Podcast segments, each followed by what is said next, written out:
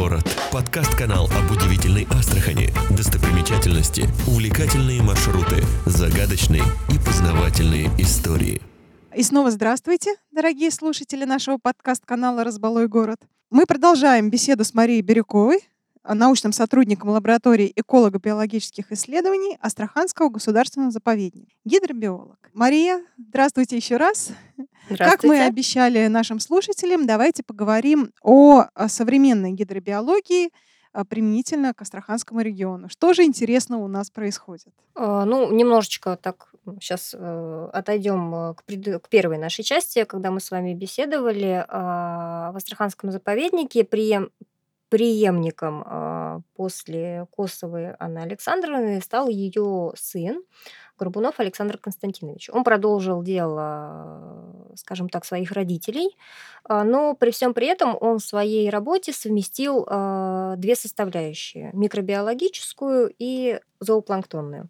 Он, у него интерес научный составлял заболевания водных беспозвоночных различными э, представителями бактериофауны. Была написана огромная комплексная работа, она была защищена. И э, а фитопланктоном, то есть низшими водными растениями, занималась его супруга. А, после того, как э, Александр Константинович э, покинул Астраханский заповедник, он переехал в город Калининград и там уже занялся своей научной деятельностью. А на смену пришла Штепина, она же Федяева Людмила. Сейчас на данный момент она работает э, микробиологом в научно-исследовательском институте имени Папанина в Барке. А, и после нее уже, соответственно, пришла я ей на смену. А, вот, потому что ей захотелось работать немножко в другом направлении и э, расширять свои возможности, она вот решила в научно-исследовательском институте полноценном. Вот, но так как я, Людмила была не коренной астраханкой, она то ранее приехала с Калининграда к нам, вот, проработала здесь и ну, позже уже уехала. Соответственно, я являюсь коренной астраханкой, и выросла, родилась и выучилась я здесь. И, соответственно, мне интересно продолжать свою работу именно здесь, в родном крае. И в чем же заключается эта работа? А, эта работа заключается в том, что сейчас идет э, на данный момент э, попытка оценить, насколько серьезно вообще зарегулирование стока Волги э, повлияло вообще на водную экосистему именно нижней зоны дельты Волги, северной части Каспийского моря. То есть если предшественники до этого, они изучали фауну, и пытались дать а, ей ее описание, то есть конкретно какие виды организмов, сколько их, как они развивались, обеспечивают ли они а, достаточность а, питания для рыбы, то есть, э, скажем так, есть ли обеспеченность ихтиофауны кормовой базой, да, если научным языком э, это объяснять. То сейчас идет именно перес... не сколько пересмотр, а подход с другой позиции, именно с позиции экосистемной.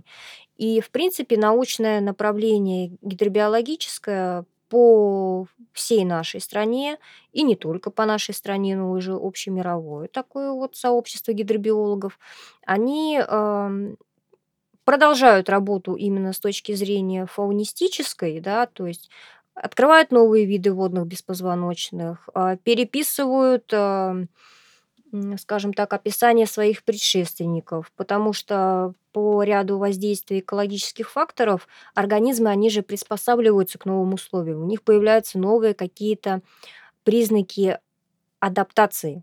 И это сказывается на строении их тела, в связи с чем приходится пересматривать э, те виды, списки, которые остались от предшественников, и еще дополнительно подвергать это генетическому анализу. То есть а, есть целые, скажем так, музеи водных беспозвоночных, где они вот каждый вид в баночках законсервированный, хранится в хранилищах в специальных условиях, то есть они отобраны там в 1928 году, а вот нашли такой же вид где-то в новом э, регионе, не свойственном для него изначально, да, где его первый раз нашли.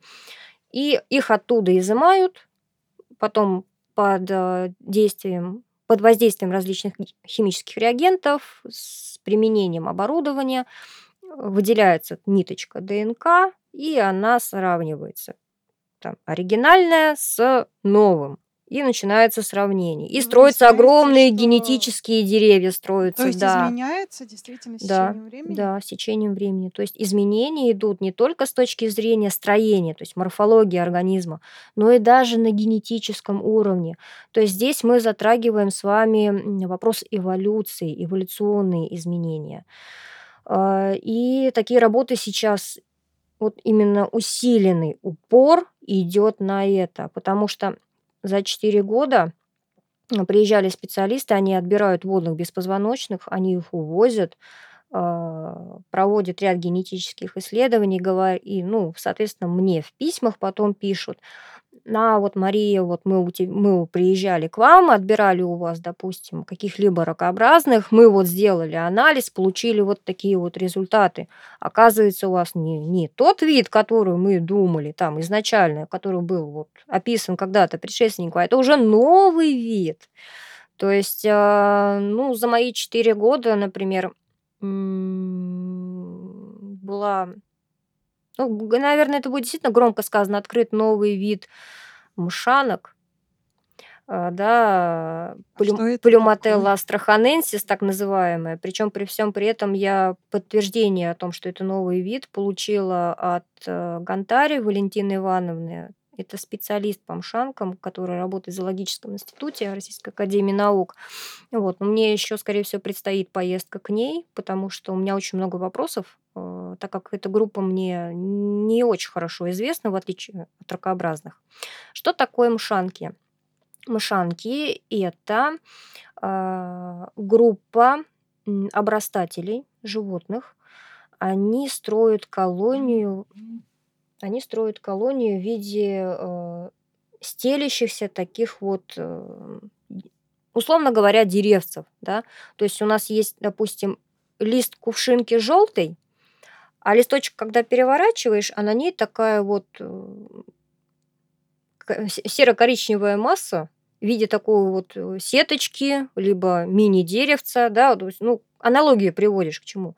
Вот в виде такого деревца, да, и они сидят вот так вот, ну, когда посмотришь под микроскопом, живую именно колонию мшанок, то есть они вот... Знаете, на что похоже? Видели когда-нибудь э, в интернете или по телевидению показывали морские лилии? Вот венчики вот так вот раскрываются, они вот как вот... Вот. Ну Есть такие, да, они вот внешне очень похожи на них.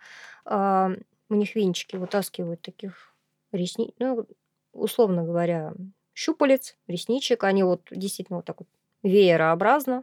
И вот на краях каждого вот этого щупальца есть еще ряд ресничек, которыми они себе ловят пищу. То есть, как правило, они э, относятся с экологической точки зрения к группе э, зооперифетона. То есть это животные организмы обрастатели. Они живут на растениях, под листьями, на стеблях высшей водной растительности, а, защищенные, естественно, от прямых солнечных лучей, потому что они для них ну, не, не самый желательный, э, скажем так, компонент окружающей среды, который им некомфортен. Да? И они вот под защитой сидят себе, добывают пищу, благополучно наращивают колонию свою. Причем а, у меня есть несколько публикаций в Инстаграме, где я э, для своих читателей э, показываю, как э, колония мшанок за два месяца полностью нижнюю сторону листа лотоса обросла настолько плотной коркой, что сам лист уже как бы, ну, наступает сезон, когда листья лотоса как бы отмирают и начинают разлагаться. Он опускается на дно, сама, самого листа нет, все, что раньше было листом, это все корка из мшанок. То есть это очень интересно на самом деле. А ты когда переворачиваешь ее, ну там, кладешь на какую-то чашечку, чашку стеклянную Петри, так называемая, переворачиваешь, смотришь, а они вот как колокольчики. С веерочком таким интересным, да. А, помимо всего прочего, я не знаю, насколько сейчас серьезно идет разработка систем которые работают по принципу эхолотов. То есть обычно эхолоты используются для обнаружения какого-либо скопления рыбы. А, я недавно видела публикации коллег из э, Нидерландов. Они пытаются разработать эхолот для обнаружения плотных скоплений именно водных беспозвоночных в воде. Но это будет работать, на мой взгляд, только в условиях э, океанических и для обнаружения, например, того же самого криля. Это крупные ракообразные, которые у нас питаются обычно киты в море.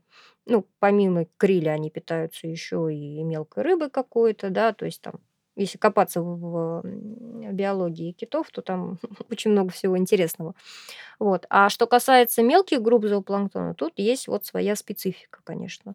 Но здесь э, нужно понимать, что распределение водных беспозвоночных, оно в воде неравномерное.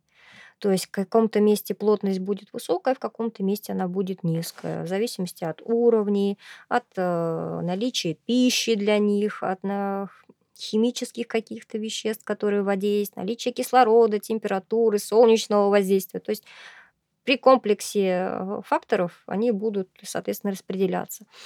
А, где-то до 2000-х годов была такая популярная работа по изучению миграции зоопланктона вертикальная в течение суток. То есть плотность какая-то бралась, а была, бралась какая-то массовая группа водных беспозвоночных, и в течение суток э, гидробиологи просто мониторили и смотрели, какое положение в пространстве и в, ну, во времени, в пространстве, в водоеме эта группа занимает. То есть, и так а, было, например, определено, что в течение суток а, такая группа низших ракообразных, как а, веслоногие ракообразные, они в ночное время суток поднимаются к поверхностной пленке водоема, ну, к пусть самой поверхности. В течение ночи они плавают, питаются активно, а когда наступает световой день, часть из них уходит ближе к, э, к дну, а часть остается в толще воды. То есть и вот эти вот миграции. На фоне чего происходит кормовая миграция ихтиофауны. То есть настолько все взаимосвязано, настолько это все безумно интересно. Ну, в общем, направлений очень много. Начиная от э, молекулярной генетики среди водных беспозвоночных, заканчивая вот такими э, оценками целого биоциноза да, то есть работы, море на самом деле. Космирх у нас, я сейчас продолжу свою мысль, а, Космирх у нас на самом деле сейчас э, занимается а, оценкой кормовой базы именно в море и о том, насколько у нас все это вообще обеспеченность. Но новые виды они тоже открыли буквально в 2020 году они открыли нового многощетинкового червя в пробах э, донных. Именно в Среднем Каспе они его нашли, что было подтверждено также специалистами из э, зоологического института. То есть э, и есть еще с чем работать. Да, получается, у нас открытие совершается и сейчас, не все еще открыли, и даже более того, совершаются прямо здесь, в нашем регионе. Для этого не обязательно ехать там в Африку, в Антарктиду. Совершенно не обязательно. Интересно, у нас получился такой немножко профориентационный выпуск, потому что вы настолько все э, рассказываете увлекательно что даже мне самой захотелось. А, подумала, может быть, я не ту профессию выбрала, нет, потом подумала, нет, все-таки ту, но действительно очень-очень безумно интересно, так что всем а, рекомендую, кто думает о выборе профессии. Ну что ж, я думаю, что а, в нашей студии еще будут гости из Астраханского государственного заповедника. А Мария, спасибо вам за очень интересный рассказ. Спасибо вам за возможность поделиться своей деятельностью. Уважаемые слушатели, любите природу, любите родной край. И сохраняйте ее. Самое главное, берегите. Это самое ценное, что у нас есть в нашем регионе. А мы присоединяемся к этому пожеланию. Всего доброго. Всего доброго.